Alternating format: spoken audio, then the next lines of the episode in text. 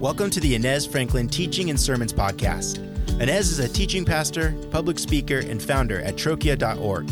Learn more about Inez at www.inezfranklin.com. We hope this teaching brings you guidance, connection, or tools as we seek God together today. Enjoy the teaching.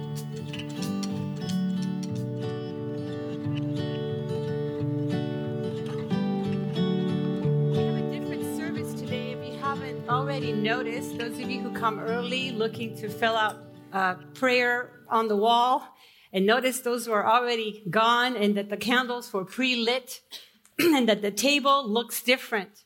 Today, our desire is to slow down and actually contemplate, reflect, and celebrate this practice of communion.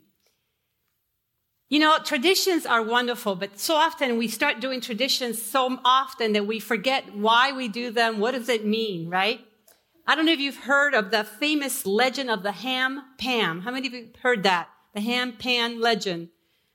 it goes something like this. A young couple is newly married and celebrating their first Thanksgiving. And the wife is so excited to make her family's famous ham. And she puts out the ham, she prepares the glazing, and she's about to put the ham in the pan, and she goes, wait, wait, wait, there's one more step. I must cut the end of the hams before I put it in the pan. Husband goes, why would you do that? That's perfectly good meat. Don't do that. Well, you don't understand. This is how it's always been done. Well, that makes no sense. Why would they do that? Well, okay, I'll call my mom and ask her why. So she calls her mom and says, Mom, obviously my husband doesn't know about this tradition and I actually don't know why we cut the ends of the ham. So why do we cut the ends of the ham? And mom thinks about it for a minute. She goes, honey, actually, I, I don't know. Your grandmother always cut the ends of the ham. Maybe we should call her. And so she calls the grandma and grandma, why do we cut the ends of the ham? Obviously, it must make the ham taste so much better. Does the juice come to the sides? I mean, what happens? And grandma goes, I don't know. I don't know why it happens. I think I better call my mom. Great grandma is at the retirement center. And so they call her. Hey, great grandma, why do you cut the ends of the ham every time? All of us have been doing this, not realizing why we do this. And she goes, well, I don't know why you cut the ends of the ham, but my pan was only so big. I had to cut the ends of the ham. Right? Sometimes we do things and we don't know why we're doing them.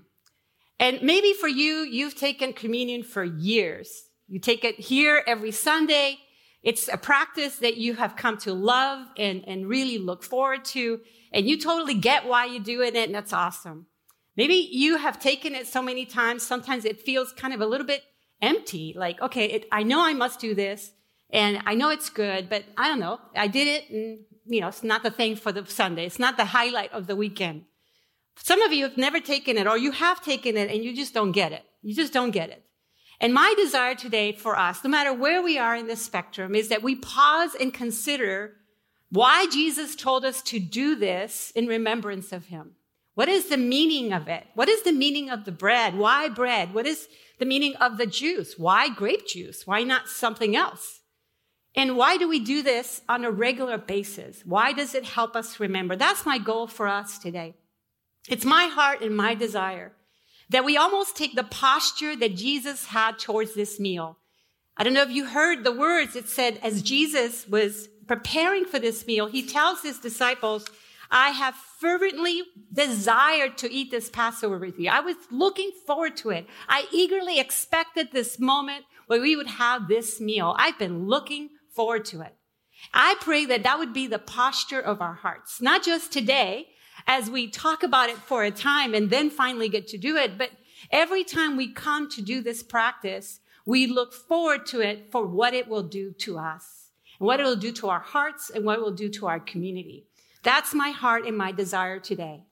As a backdrop, I want to just briefly, and I mean briefly, because let me tell you, when I started studying for this message, I realized man, I can teach a whole series on communion because there's, it's almost like the, the pinnacle of all that Jesus came to do. You'll see the more I thought, oh, this is going to be a very simple message. I'm not going to have to work so hard this week. It'll be like, boom, it'll come together like that. Oh, no, it did not. And my biggest challenge was to take thousands of pages of notes and try to get them down to a simple sermon. So very briefly, let me give you the background of this meal. As you heard, this was a Passover meal. And I don't want to assume everybody knows what that means. The Passover meal uh, was something celebrated by the Israelites, the Jews, year after year after year as also a remembrance. They were remembering back at a time when the whole nation of Israel was enslaved by the Egyptians for 400 years. And God calls Moses to uh, be his instrument to speak to the Pharaoh and free the people of Israel. The Pharaoh refuses. And time and time again, God does these great miracles, hoping that he will wake up the Pharaoh to realize, I am God. When I say to do something, you ought to do it. Take me seriously. And once in a while, the Pharaoh would take him seriously, and then he'd go back and go, no, I'm not letting them free. Finally, after many different um, plagues and things that God does for the Egyptians, God brings the spirit of justice into the town. Essentially, he, he makes this uh, he makes this proclamation that this final thing that he will do, this final act of judgment will finally make Pharaoh release the people. And he wants to protect his people as he does so. And so he tells them, go and find a goat or a lamb, a perfect one, a one year old, and slaughter it and cook it as a meal. Take its blood and splatter it on your door, on the doorposts, on the sides. As the spirit of judgment comes through the city that night, it will pass over your home. So your home will not be affected by the judgment that God is bringing upon the Egyptians. And the judgment that brought, God brought was that the firstborn, not only of families, but animals died that night, but not for the people of Israel. And not only were they saved from that judgment, but they were set free. And finally, that day became the beginning of the nation of Israel following God. So year after year, the people of Israel celebrated this Passover meal. They, it's not just bread and a cup. They actually had a whole meal. They had lamb and vegetables and all the things to celebrate that special day. Jesus is having a Passover meal with his disciples, and this would not have been his first time. I mean, Jesus was 30 something years old. By then, he had had many Passover meals. He had been with the disciples for three years. So that meant he at least had three Passover meals with his disciples. So why this one? Why was he so excited about this particular supper? He says, I fervently desire or eagerly desired to eat this Passover with you before I suffer. Jesus knows this one is special because just like the first one that inaugurated a nation of Israel, that followed God, this one was going to inaugurate a nation of not just Israelites, but Gentiles as well. This was going to be the beginning of a new thing God was doing. And it was going to come through suffering. And what's amazing is that Jesus looked forward to it. He knew that this would be a good thing. And the church, after Jesus died and was resurrected, did this Passover or this sort of uh, communion, as we call it, or sometimes you heard it called Eucharist, which is a word for thanksgiving or gratitude for grace. The church continued this practice year after year, looking back at this Passover that Jesus had with his disciples. But the problem is we often forget the meaning of it. In fact, Paul writes right away. So you know, you're not like the only church that might forget, the only people that might forget. Because not too long after this happened, Paul is writing to the church in Corinth saying, you're not doing it right. You're forgetting what this means. And he tells them, listen, it's not the cup of thanksgiving, which, um, for which we give thanks, a participation, a communion with the blood of Christ. And it's not the bread that we break, a participation, a communion with the body of Christ. Please don't forget why we do this. Don't forget the relevance, the importance, the incredible presence that comes of God when we do this with the right heart and in the right way. This word that Paul uses, participation, is the Greek word koinonia, which is communion. It means fellowship, which means this practice cannot be done by us alone. Like you can hang out at home and take out some bread and pour some grape juice and go, I'm going to have communion by myself at home today. You would miss the point because the point is for us to do it together. Jesus starts out saying, I look forward to doing this together with you. It is a together kind of event. It is to be done with other people, other believers and non-believers. It is to be an inviting table of others. And it has two parts. It has the bread and it has the one, the, the cup. And this cup, today we are doing it differently. If you're a chapel attendant, you know, we normally have a cup sitting here where you take the bread and you dip it. Today we actually have a, a cup for each one of us because I want us to like really have this moment individually, but also in community with one another. So I want to break down each one. First, the bread.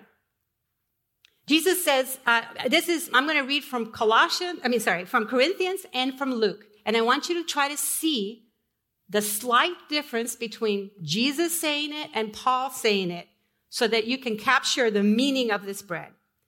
1 Corinthians 11 says, On the night when he was betrayed, the Lord Jesus took bread, and when he had given thanks, he broke it and said, This is my body, which is for you. Do this in remembrance of me. Now, Jesus, this is Paul quoting Jesus. Jesus said, he took bread, gave thanks, broke it, gave it to them, and he said, This is my body. You read this with me, which is given for you. Do this in remembrance of me. It's common when you are, if you've been in other traditions, you've heard people say, uh, the body of Christ broken for you. How many of you have heard that? Right? And it comes from this sort of uh, language because the Corinthians passage uh, it's translated from the original Greek language. Now, we, they did not have the printing press as we do today. If you want to publish a book today and you go to a publisher, you give them your manuscript, they put it in machine and it prints out copy after copy after copy and they all copies and they all look the same, right?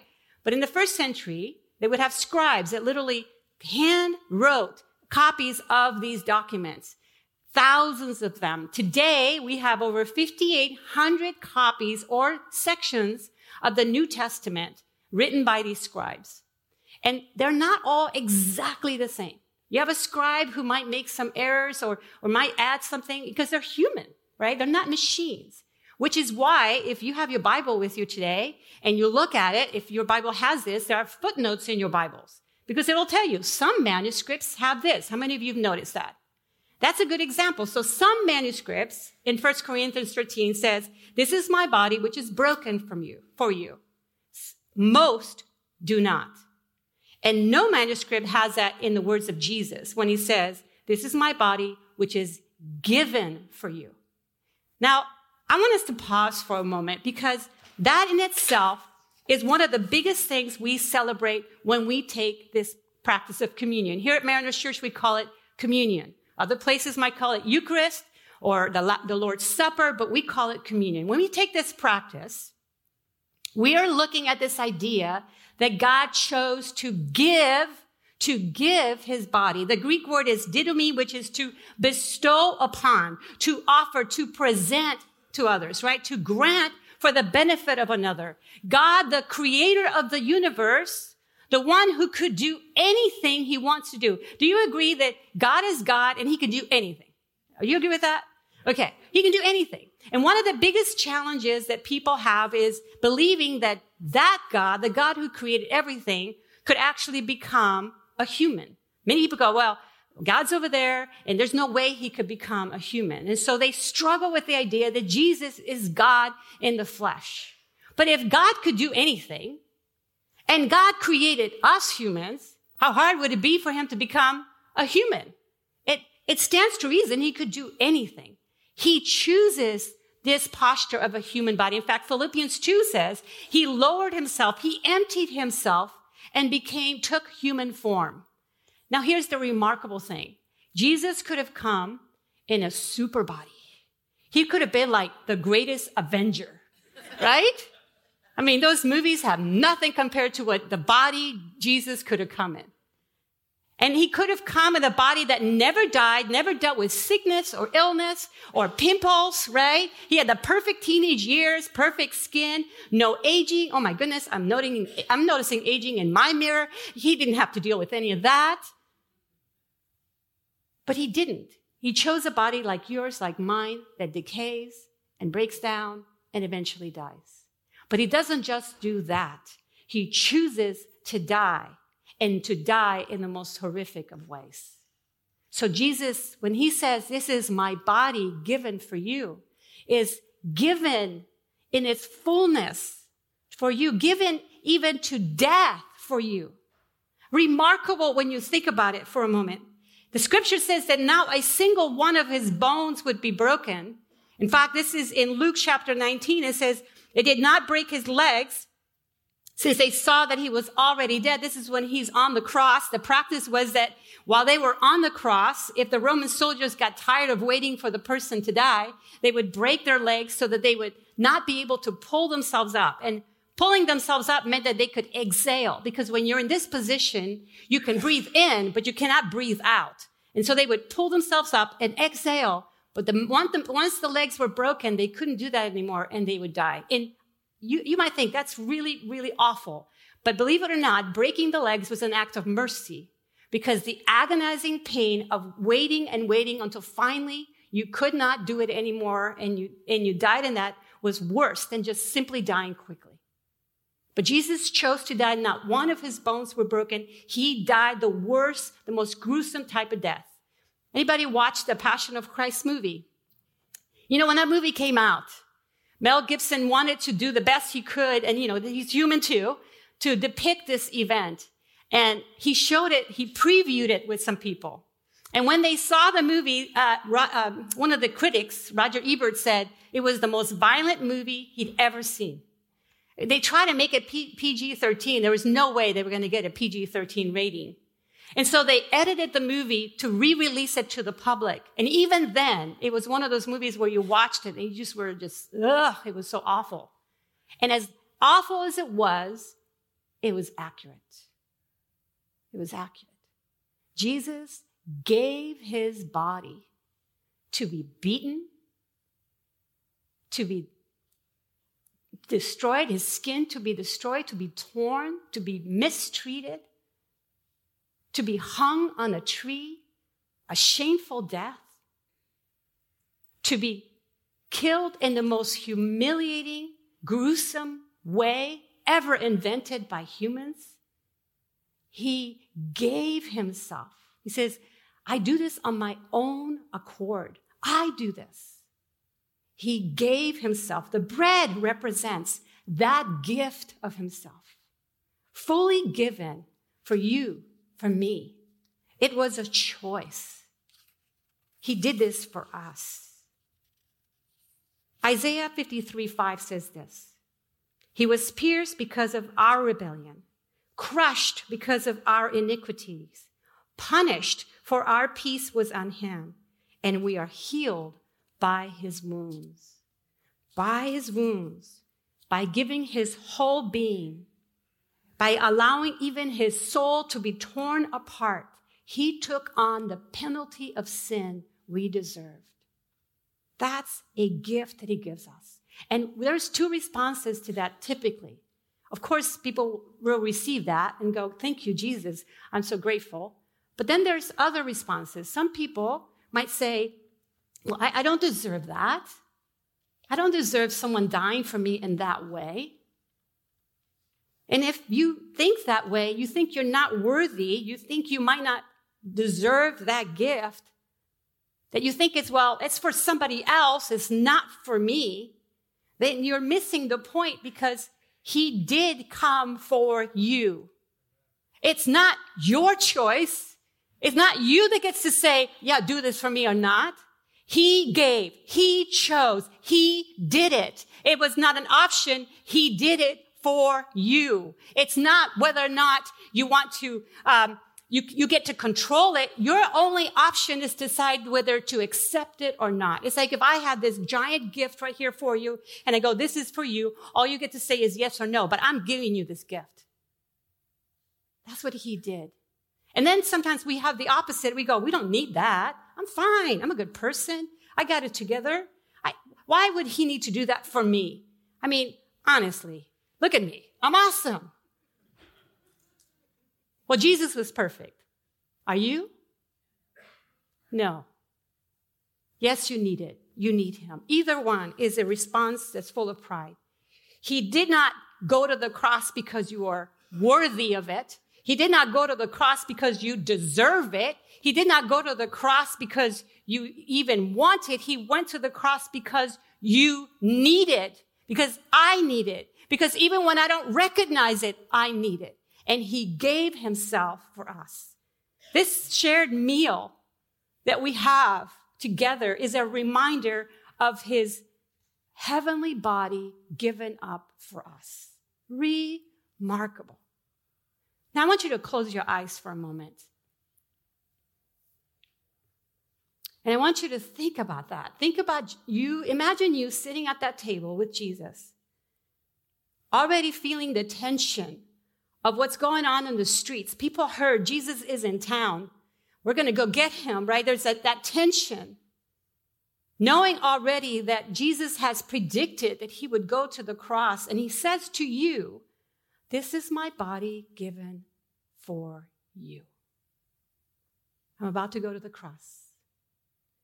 I'm about to suffer. I'm about to bleed. I'm about to have a hard time breathing. I'm about to take on your sin and let the judgment of God fall upon it for you. For you. Yes, you. Now open your eyes for a moment. The taking of the bread, the, this idea of repeating this practice, which the early church did, is a reminder of God's provision. Jesus had already hinted at this when he fed the 5,000. He took bread and he broke it. You remember that story? He took a few fish and a few pieces of bread. He had compassion over the people and he took these and he broke them and he gave them to the people. It's the bread that is broken to remind us all that happened to the body and the soul of Jesus. But the bread is broken as a picture of provision, but not just provision, but also community. Because one bread, if it was eaten by one person, I can just grab this whole thing and take a chunk of bite of it and hey, that's it. It doesn't have to be broken if it's just for me. It has to be broken if it's going to be for us. If it's going to be for all, it must be broken. It must be distributed. And while we hold on to the bread, we are united by this gift. Each of us holding our piece. As Paul says, one, from one bread come many parts. From all those parts, we all become one. One in the body of Christ. I'm going to invite the worship team to come up. Jesus says in John chapter 6, he says, I am the bread of life. No one who comes to me will ever be hungry, and no one who believes in me will ever be thirsty again. It's so appropriate for us to pray, Dear Lord, give us this daily bread. I don't know what you're hungry for. I don't know what you're thirsty for, what you're needing today. What are you desperate for for Jesus to give you? He gave all of himself. So believe me, whatever your need is, he knows it and he can provide it, provided it is good for you. And so I want us to pause just now before we go to the cup. And you're not going to get up from your seats. You're going to want to. I warn you. Now, if you want to stand, that's fine, but we're not going to take the bread just yet. But I want us just to pause and reflect on the invitation that Jesus gives us when he says, This is my body given for you. And if you feel like singing along, sing along. But just listen to these words and think about the gift of the bread, the body of Christ. Are you hurting and broken within? Overwhelmed by the weight of your sin? Jesus is calling. Have you come to the end of yourself? Thirst for a drink from the well, Jesus is calling.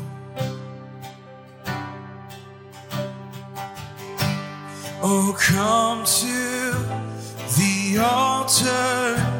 The Father's arms are open wide. Forgiveness was bought with the precious blood of Jesus Christ.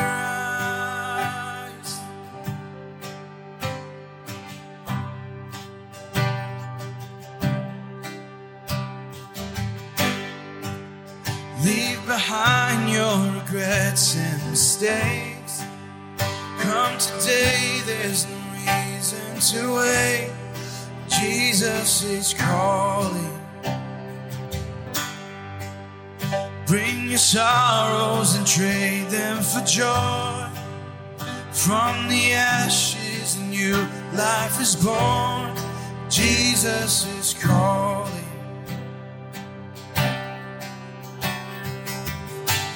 Oh, come to the altar.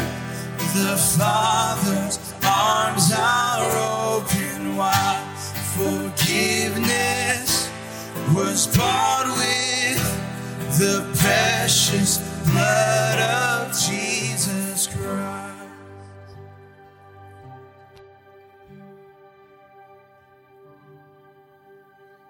In the same way, he also took the cup. And after supper, he said, This cup is the new covenant in my blood. Do this as often as you drink it in remembrance of me. And in Luke 22, in the same way, he also took the cup, and after supper, he said, This is the cup of the new covenant in my blood, which is poured out for you. There's a correlation between what Jesus is doing at this table and all the Old Testament sacrifices that happened before them. You see, in the altar, an animal would be sacrificed, its blood would be shed to be a covering, an atonement for the sins of the people. And you know, we, that word atonement is not like you use it every day, right? How many of you use that word? Okay, none of us? That's right, we don't. But we do atonement. When, when you ask someone for forgiveness, when you apologize sincerely with someone for something you've done, that is a way of atonement. It's saying, I, I take responsibility for that. I take, I take the guilt of that. The animals took the guilt. And therefore the people, for a time, were given pardon. Jesus was the final atonement, the atonement, the one that actually took the sins away from for us, separated us from our sin as far as the east is from the west. Psalm 103 says, through his blood, we are forgiven from our sins, set free from the power of sin once and for all. No longer would the sacrifices be needed. Rather, we would remember this act of Jesus on the cross by taking from a cup. Every time we drink from the cup, we are reminded that it represents a precious gift, life. That's what the blood represents, right? Life. Life given up for us. The perfect life. The life he deserves, we now receive. He took the death we deserve for our sins. And so naturally, when we take this cup, eh, we are remembering the ultimate sacrifice. The precious blood, as that song sings. And in fact, Hebrews 9 says, without the shedding of blood, there's no forgiveness. And in, in, in, in Greek, that word for forgiveness is more than just forgiveness and pardon, but it's actually freedom, to be set free from captivity. So without the shedding of blood, we would never be free from our sins. Like the people of Israel, they weren't free from their sins. They would go and atone and the animals would be sacrificed and they had to do it again and again and again. Whereas now through Jesus, it's done, it's done, it's finished, as he said. It is finished.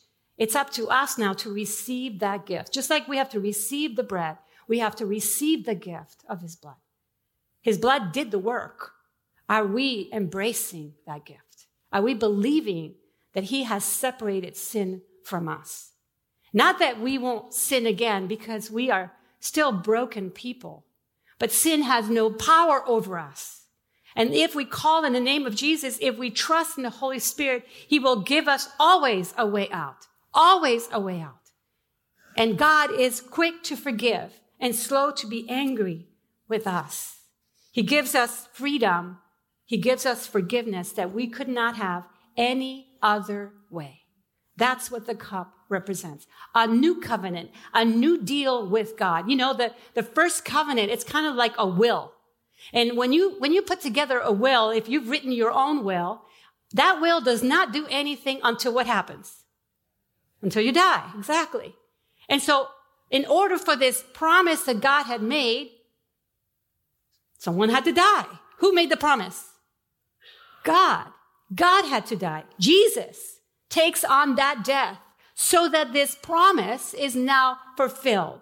The new covenant that Jesus makes only happens because he sheds his blood. In other words, he dies. Death was necessary for us to live. Remarkable, isn't it?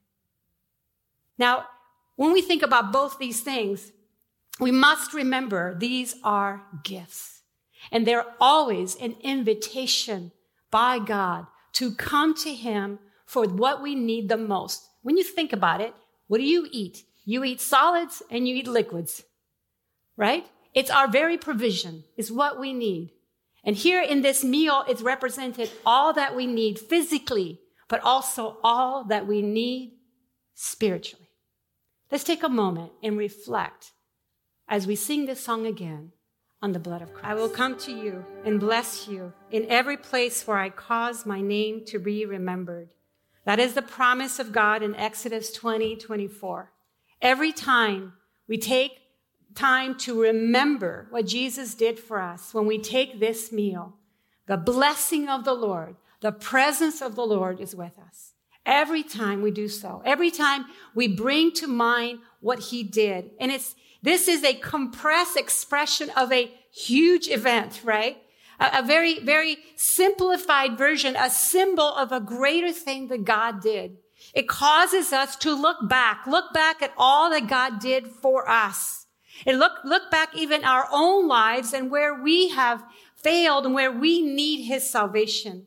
It causes us to look inward to look within ourselves and, and ask God, God, where is, where am I not living out this truth? Where am I not embracing all of your gifts to me? Where am I not letting your blood shed? What sin am I covering for myself and not giving to you to pay the price for?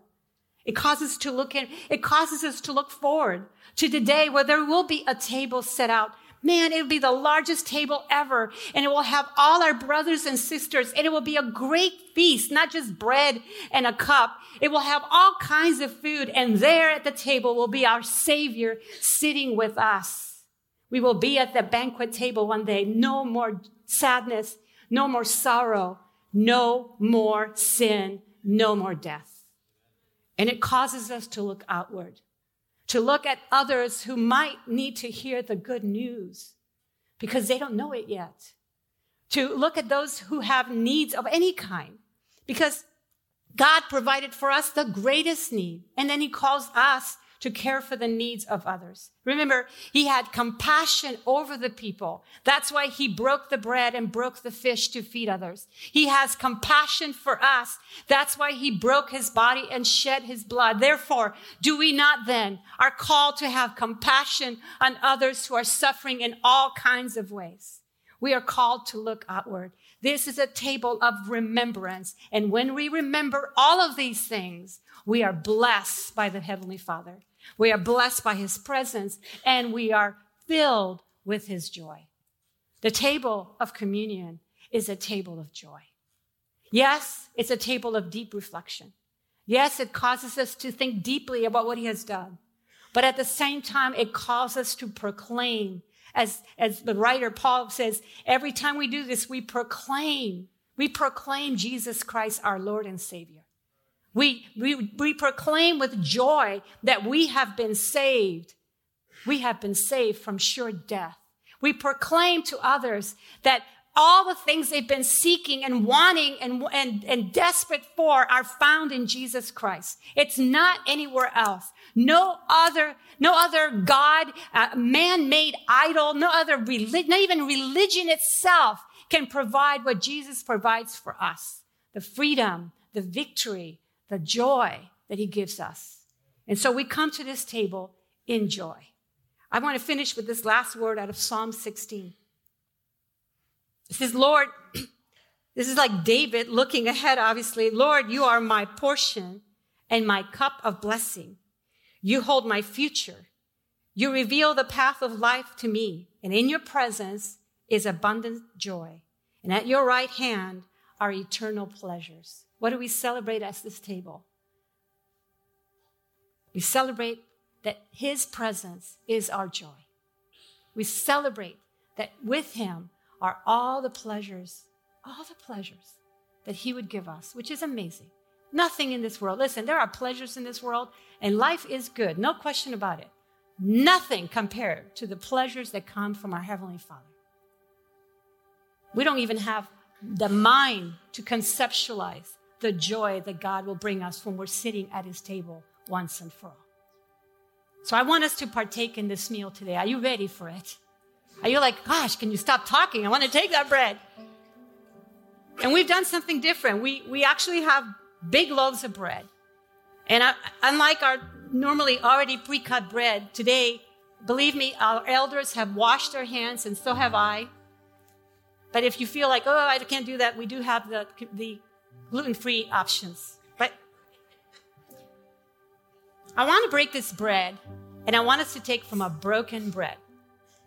And then take a cup, and instead of dipping, we're going to drink from a cup. But we're going to do it together as a community. So I'm going to invite the elders that are going to be up front to come forward. And then we've got a couple of elders who are going to be in the back as well and hosts. And this team is going to serve communion for you today. And we're going to have a station, two stations in the back and two stations in the front. So it goes fairly fairly quickly, but we're not in a hurry.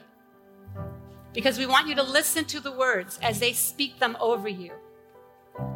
And then you will go and get your bread and you will get your cup. And please come back to your seat. Don't eat it, don't drink the cup. I, I would like, as the song is being sang over us, that you actually look at the bread, look at the cup, continue to reflect and remember.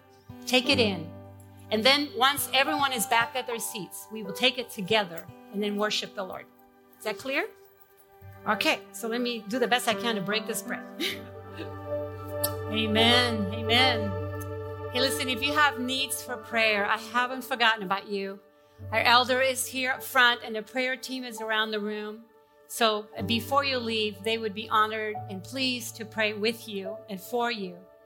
Uh, also, before you leave, I want you to take a time and hug a brother or sister and just give the peace to one another as we have as we complete this meal together. But let me pray a blessing over you. Oh heavenly Father, we thank you for your presence today. We thank you for this time of remembrance. I pray that you would bless each and every one of us with a greater awareness of your presence with us every day. Would you help us, Father, embrace your grace, grace by grace, by grace, each day, each moment, reminding ourselves that it is done. It is done. We can live in victory and bring others to you, oh God. We can serve you. So, Lord, would you bless us with that awareness? Would you smile upon them, Father? Would you, would you always be reminding them of your perfect love? May we walk out of here renewed, refreshed, fed, full of your goodness. And we pray these things in Jesus' name. Go in God's grace. We'll see you next week. Go love someone. Thank you again for listening. Make sure to learn more about Inez Franklin at www.inezfranklin.com. You can help share these teachings by leaving a review on Apple Podcasts and sending this episode to a friend. Make sure to follow Inez Franklin on Instagram, Twitter, Facebook, and more where she is engaging with the community and inviting us to participate with God and His work together. Thanks again.